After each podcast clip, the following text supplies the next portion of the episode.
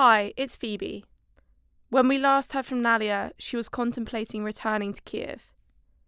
In this voicemail, she has been struggling to match up what she is hearing about the peace talks and what she is hearing from her friends in the capital.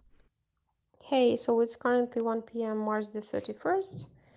So, um, what I think about negotiations, I think that uh, for the moment, for the time being, they don't make any sense because Russians, as far as we can see, are not willing to uh, leave Ukraine.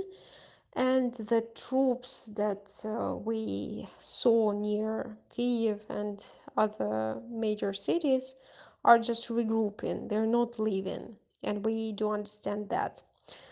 Um, I don't really think that uh, we see any progress right now.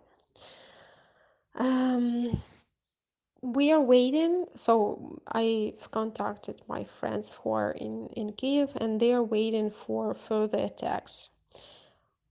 They have not uh, stopped shelling the cities. So the situation hasn't really changed in that realm.